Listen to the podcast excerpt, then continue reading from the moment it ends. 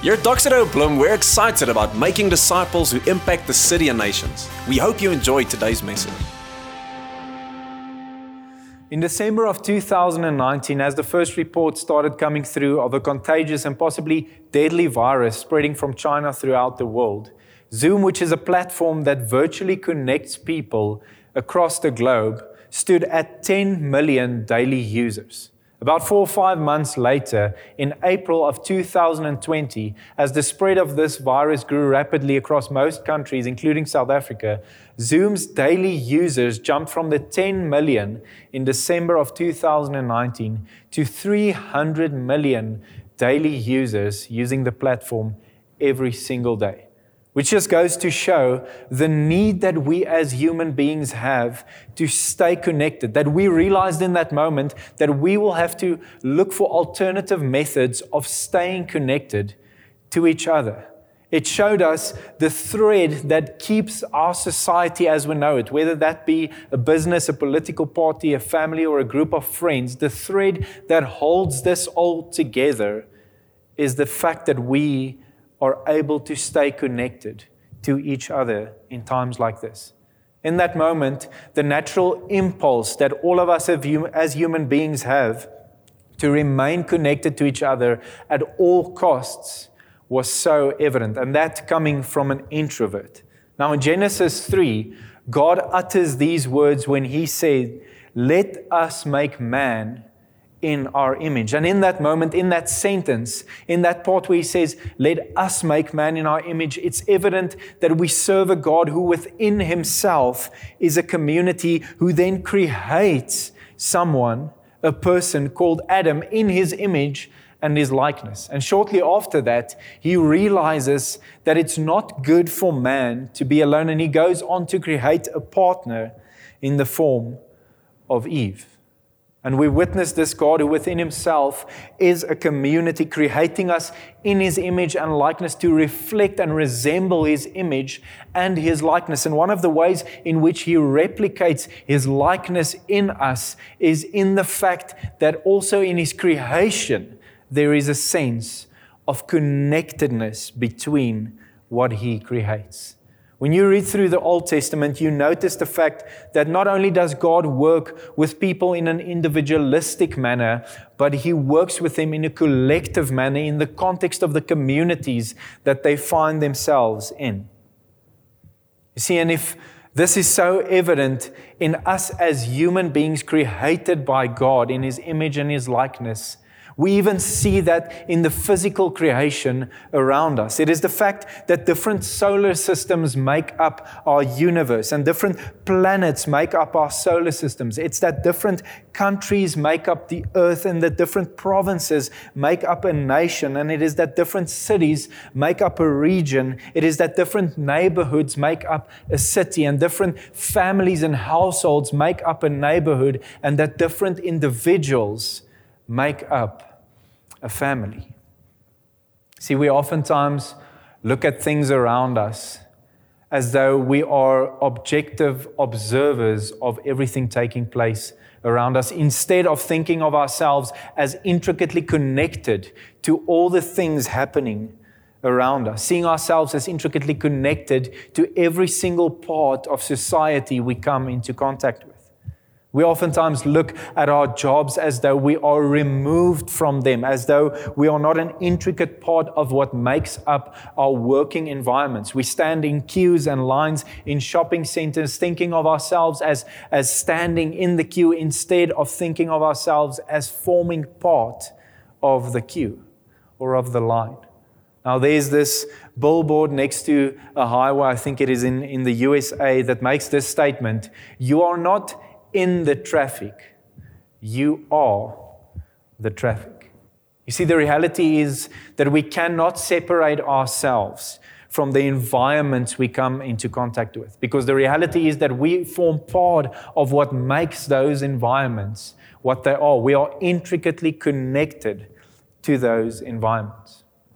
And so, on the backdrop of our imprinted DNA that makes us gravitate towards people, towards relationships, towards connectedness with one another when we are faced with the coronavirus pandemic that paints our connectedness as a threat to our health and well being. The question is raised how do we navigate this as mankind? And how do we navigate this as believers? The fact that our proximity to each other is now a threat to our health and well being. And so, as believers, if this is true, the fact that we yearn for connection with other people, if we see this reflected in nature, all the more it has to be reflected in our journey of faith and our being part of church. On October 28, 1951, Ronnie and Donnie Galyon was born, except for the fact that they were different from all other babies that were born on that day, in that year, and in that time. They were born conjoined at the abdomen. And so, shortly after their birth, doctors realized that there were some of the organs that these two twin brothers only had one of. In fact, they, they shared many of the organs that they had. And because of that, any attempt to try and separate these two brothers would be life threatening to them. One of the terms that Scripture uses to describe our part as believers to the church is that we are the body of Christ. And I like to think in the same way that these two twin brothers would have experienced life threatening consequences if they tried to be separated. In the same way, when we try and separate ourselves, when we are disconnected from the body of Christ, there's life threatening consequences for us spiritually because the reality is, according to Scripture, as believers, we share a body in that sense. In John 17, verse 20 to 23, Jesus is about to get arrested. He's about to get crucified and killed, and he spent some time praying.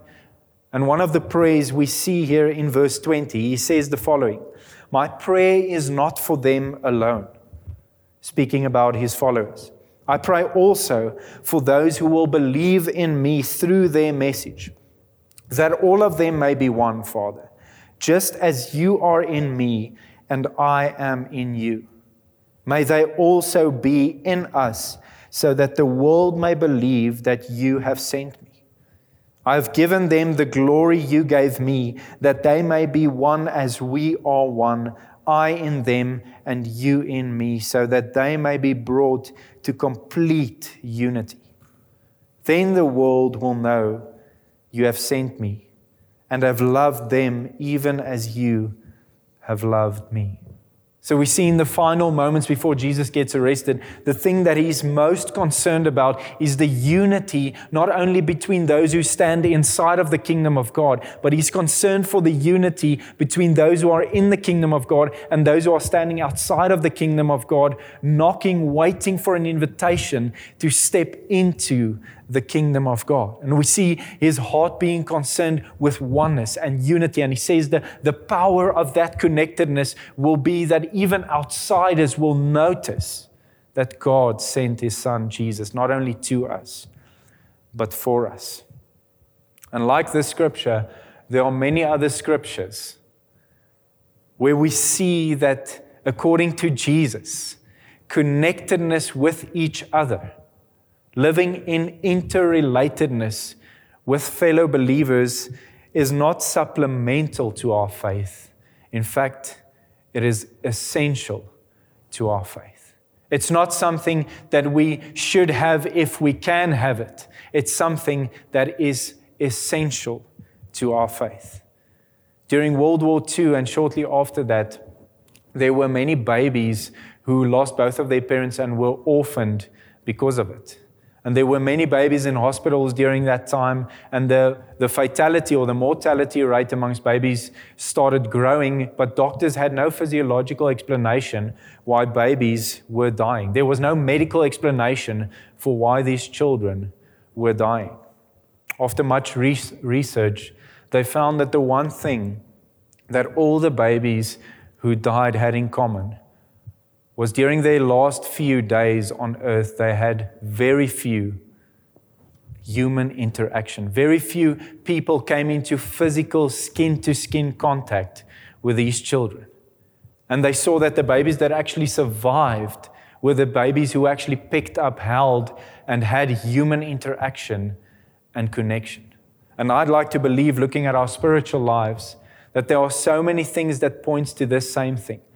There's the fact that if we um, are isolated or removed or disconnected from fellow believers, that it could be fatal to our faith. Romans 1, verse 11 to 12. Paul is writing from prison to the church in Rome, and he says the following I long to see you so that I may impart to you some spiritual gift to make you strong. Verse 12 says, That is, that you and I may be mutually encouraged by each other's faith. So, in this mo- moment, Paul points out something that is very contagious when we as believers are in close proximity with each other. And he says that there's a mutual beneficency, if I can put it like that, when we get together. All of us give and all of us receive. And it makes me think of, of mutualism in the natural sense, where this bird that lands on the back of this cow and starts eating the lice off of its body, it's a mutual benef- benefiting relationship where the cow is lice free and the bird gets fed. And in the same way, Paul is writing when we are together, when we are connected to each other, we benefit each other mutually. See, there are some things that we cannot download. There are some things that we cannot stream to each other. And Paul is saying there's a mutual encouragement by one another's faith when we are connected to the body of Christ. And then another essential thing that Jesus puts on the table, on top of this relational connection being not supplemental, but vital to our, our survival and our thriving as Christians. Paul adds that cross cultural relational connection is also not just supplemental to my faith, but it is essential to my faith. In Galatians 3:28 Paul writes and he says this, there is neither Jew nor Gentile, neither slave nor free, nor is there male and female, for you are all one in Christ. And Paul addresses the biggest division even in today's world. Not only back then, but today, most of our political discussions, fights are about these three things that Paul touches on racial discrimination. The biggest fights are about those who are rich versus those who are poor. And the biggest fights are about discrimination based on gender. And something we need to realize is when Paul uttered these words, his audience would have been shocked. Because the reality is, for thousands of years, the Jews were the chosen people of God and the Gentiles were not. And in this moment, Paul is saying there, there is no longer Jew or Gentile. There is no longer slave nor free. All are equal before God. See, it's that God, Jesus Himself, is the foundation for the unity we can have, regardless of our social status and regardless of what race we belong to.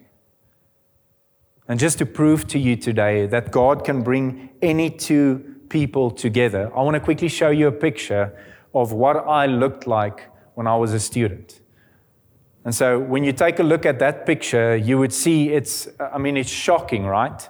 I've aged fairly well, but when you look at my physical build back then, I weighed just more than a bag of potatoes and the hairstyle was just horrible. But my question to you is how was I able with that build and that hairstyle to get married to this lady?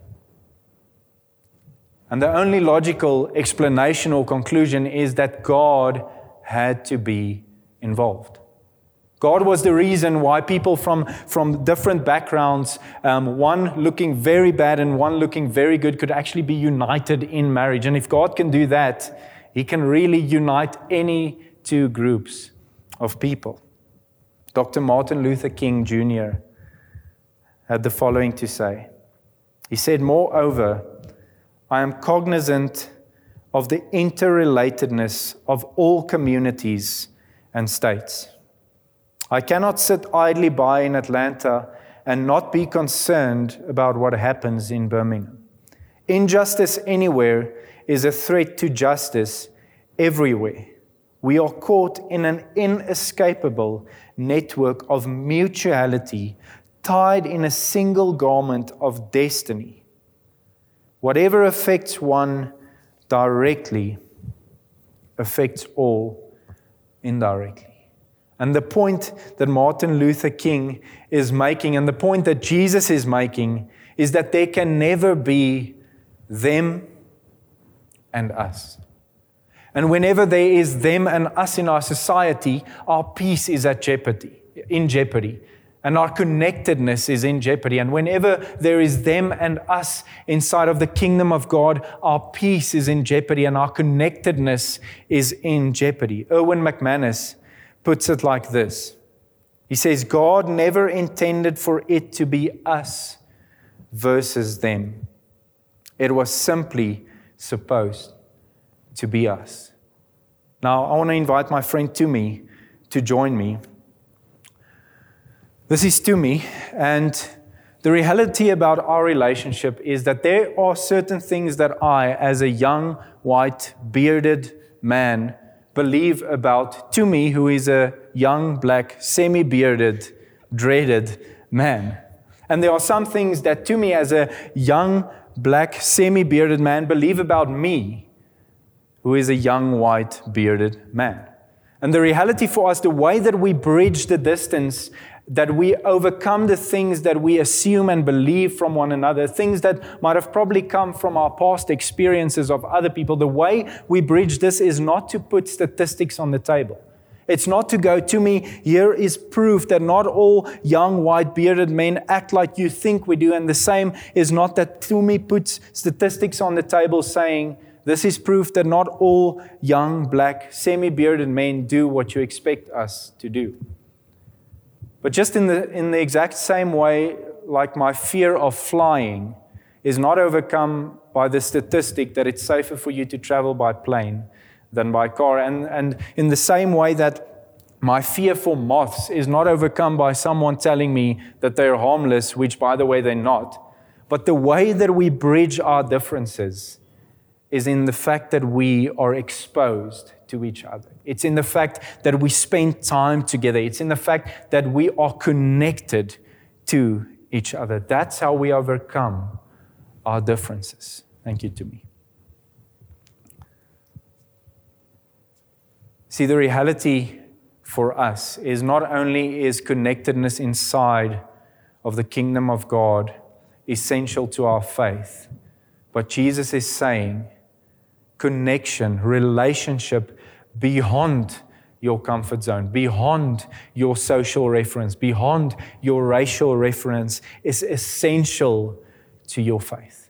And Revelation 7, verse 9, John gives us an insight into the glimpse that he has received about what heaven looks like. And he says the following in verse 9 After this I looked, and behold, a great multitude no one could number. Listen to this from every nation, from all tribes and peoples and languages, standing before the throne and before the Lamb, clothed in white robes with palm branches in their hands. That's the picture of the kingdom of God. That's the picture of heaven. You see, the power of connectedness is when white culture and black culture and colored culture and Indian culture comes secondary to our one another connectedness culture.